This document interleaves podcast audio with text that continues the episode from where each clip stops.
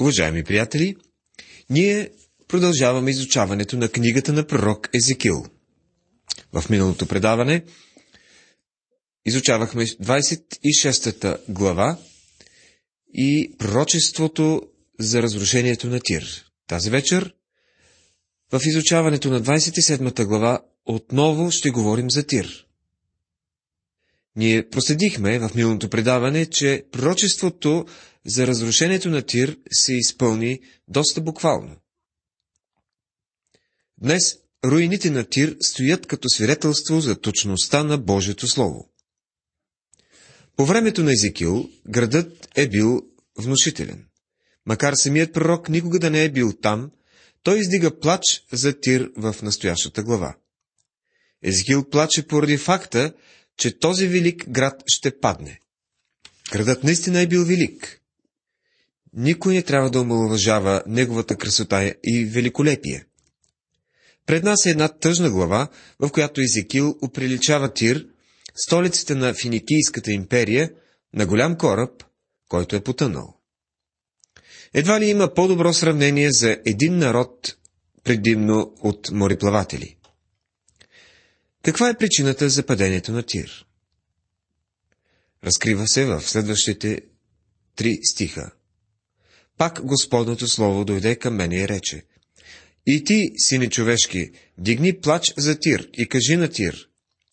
Ти, който седиш при входа на морето, който търгуваш с народите в много острови, така казва Господ Йова. Тире, ти си рекал, аз съм съвършен по хубост. Глава 27, първи до трети стихове. И така, коя е причината за падението на Тир?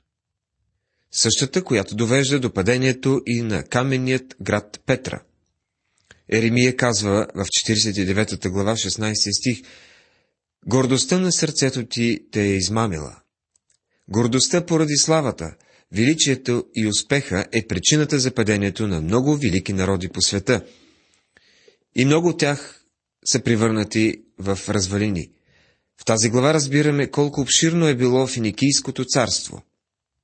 То започва от Китим или Кипър, което значи мед, една от колониите на финикийците, и се простира чак до Тарсис, което означава ароматно растение или благовоние. Смята се, че то се намира в Испания.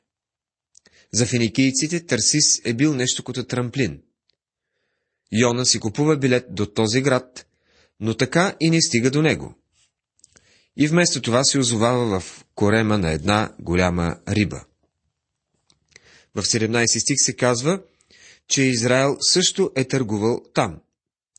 Юда и Израилевата земя търгуваха с тебе, даваха за стоките ти меницко жито, сухари и мед, масло и балсама. Меницко жито, вероятно, е било маслини или смокини, консервирани по някакъв начин. По тържищата на Тир човек е могъл да си купи всичко, което би пожелал. Също така Дамаск търгуваше с тебе поради многото ти изделие, с изобилие от всякакво богатство, с хелвонско вино и бяла вълна. Ведан и Яван даваха прежда за стоките ти, изработено желязо, Касия и благоханна тръстика бяха между стоките ти. Дедан търгуваше с тебе с скъпи платове за колесници, Арабия и всички ти кидарски първенци бяха търговци в тебе и търгуваха с тебе с агнета, овци и козли. Търговците на Шева и на Раама търгуваха с тебе. И даваха за стоките ти всякакво изрядно благоухание, всякакви скъпоценни камъни и злато.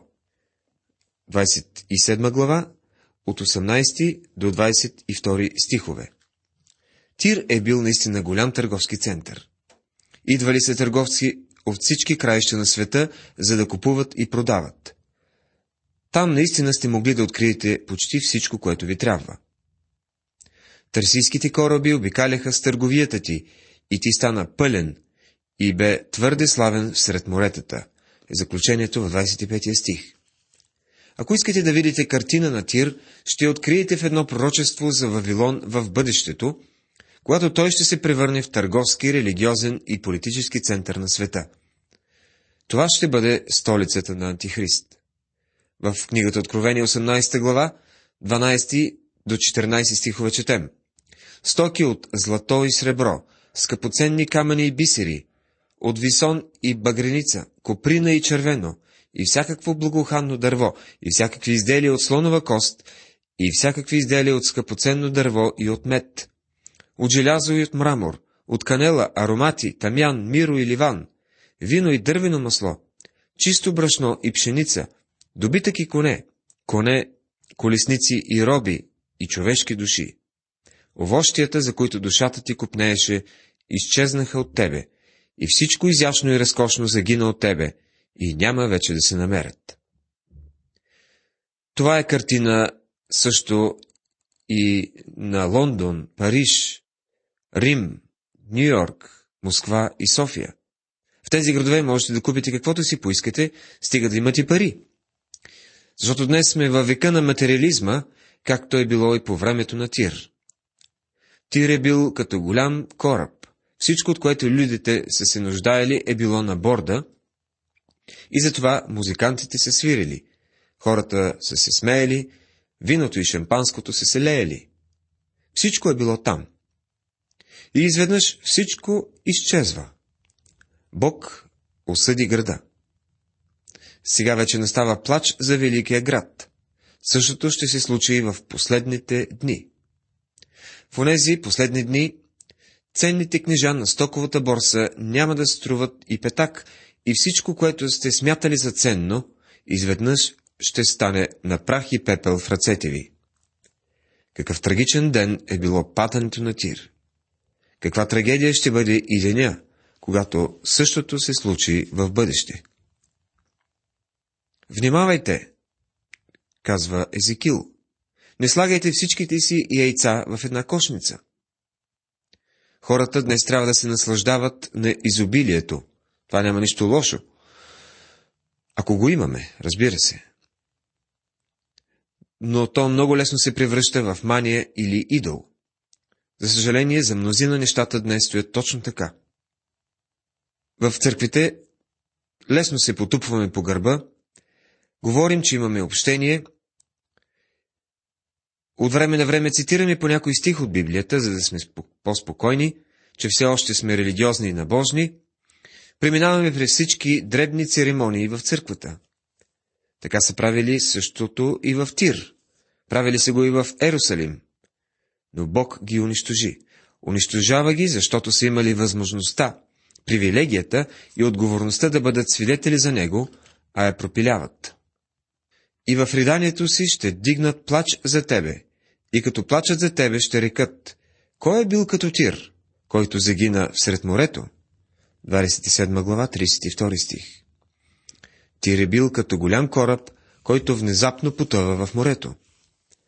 Сега, като си разбит в моретата, в дълбочината на водите, търговията ти и всичкото ти множество паднаха всред тебе. Всичките жители на островите се удивиха за тебе. И царете им ужасно се оплашиха, и лицата им побледняха от страх. Търговците между племената подсвирнаха поради тебе, ужас си станал и не ще те има до века.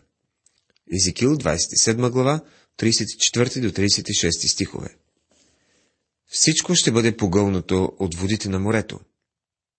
Ако днес се разхождате и с останките на древния тир, няма да чуете никаква музика, нито смях. Няма ги зданията, няма злато и то, златото и среброто ще видите само пръснати парчета от глинени съдове и жалки останки от онова, което някога е било велик град. И Богът на небето и земята казва, аз те осъдих. Така, приятели, в този образ на Тир трябва да има послание и за нашето време и нашето поколение. Преминаваме към глава 28. В 28 глава се произнася съдът над княза на Тир. Това прочество е насочено не само към местния управник, а и към онзи, който стои зад земното царство Сатана. Пак Господното Слово дойде към мене и рече, Сине човешки, речи на тирския княз. Така казва Господ Йова. Понеже се е надигнало сърцето ти, и ти си рекал, аз съм Бог, седя на Божието седалище всред моретата, а пък ти си човек, а не Бог, ако и да си поставил сърцето си, като че е Божие сърце. Книгата на пророк Езекил, 28 глава, стихове 1 и 2. Отново Господното Слово идва към Езекил и този път посланията са две. Едно за княза на Тир и друго послание за царя на Тир. В дъното на Великото царство, на големия търговски център, политическата сила и силната крепост на Тир, ще открием онзи, който очевидно контролира всички земни царства. Това е Сатана. Той предложи земните царства на Господ Исус по време на Неговото изкушение в пустинята. В Евангелието на Лука, 4 глава се казва, Тогава, като го възведе на една планина на високо и му показа всичките царства на Вселената, в един миг време дяволът му рече, На тебе ще дам всичката власт и слава на тия царства, защото на мене е предадена, и аз се давам комуто ща. И тъй, ако ми се поклониш, всичко ще бъде твое. Господ отхвърля предложението на Сатана, но не защото не признава неговата власт над царствата. Христос знае, че Сатана наистина притежава всички земни царства. Накрая Христос ще царува над всичките царства, но не като заместник на Сатана. Днес обаче дяволът все още е княз на земните царства, независимо дали това ни харесва или не. Според мен, тук виждаме един от образите на Антихрист. Всъщност, необходими са две личности, за да се изпълни всичко, което писанието казва за Антихрист. А евангелист Йоанн казва, че те са много. Единият ще отрече личността на Христос. Ще бъде негов враг. А другият ще го имитира. Ще има религиозен водач и политически водач. Тук в Езикил виждаме тази комбинация. Това е заместникът на Сатана. Понеже се е надигнало сърцето ти и ти си рекал, аз съм Бог. Точно това ще заяви и Антихрист. Апостол Павел казва следното за него, който така се противи и се превъзнася над всеки, който се нарича Бог, или на когото се отдава поклонение, защото той седи както Бог в Божият храм и представя себе си за Бог. Второ послание към Солунци, 2 глава, 4 стих. А този княз на Тир казва, аз съм Бог, седя на Божието седалище всред моретата.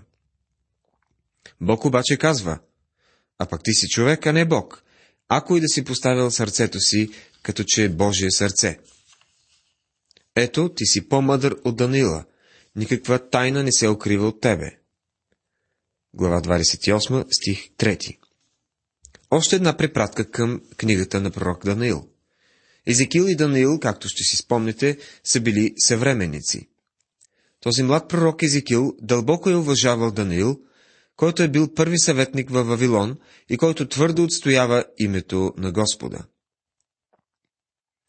Можем да спорим, чия задача е била по-трудна – на Даниил и на, или на Езекил. Единият живее в двореца, а другия сред пленниците им проповядва.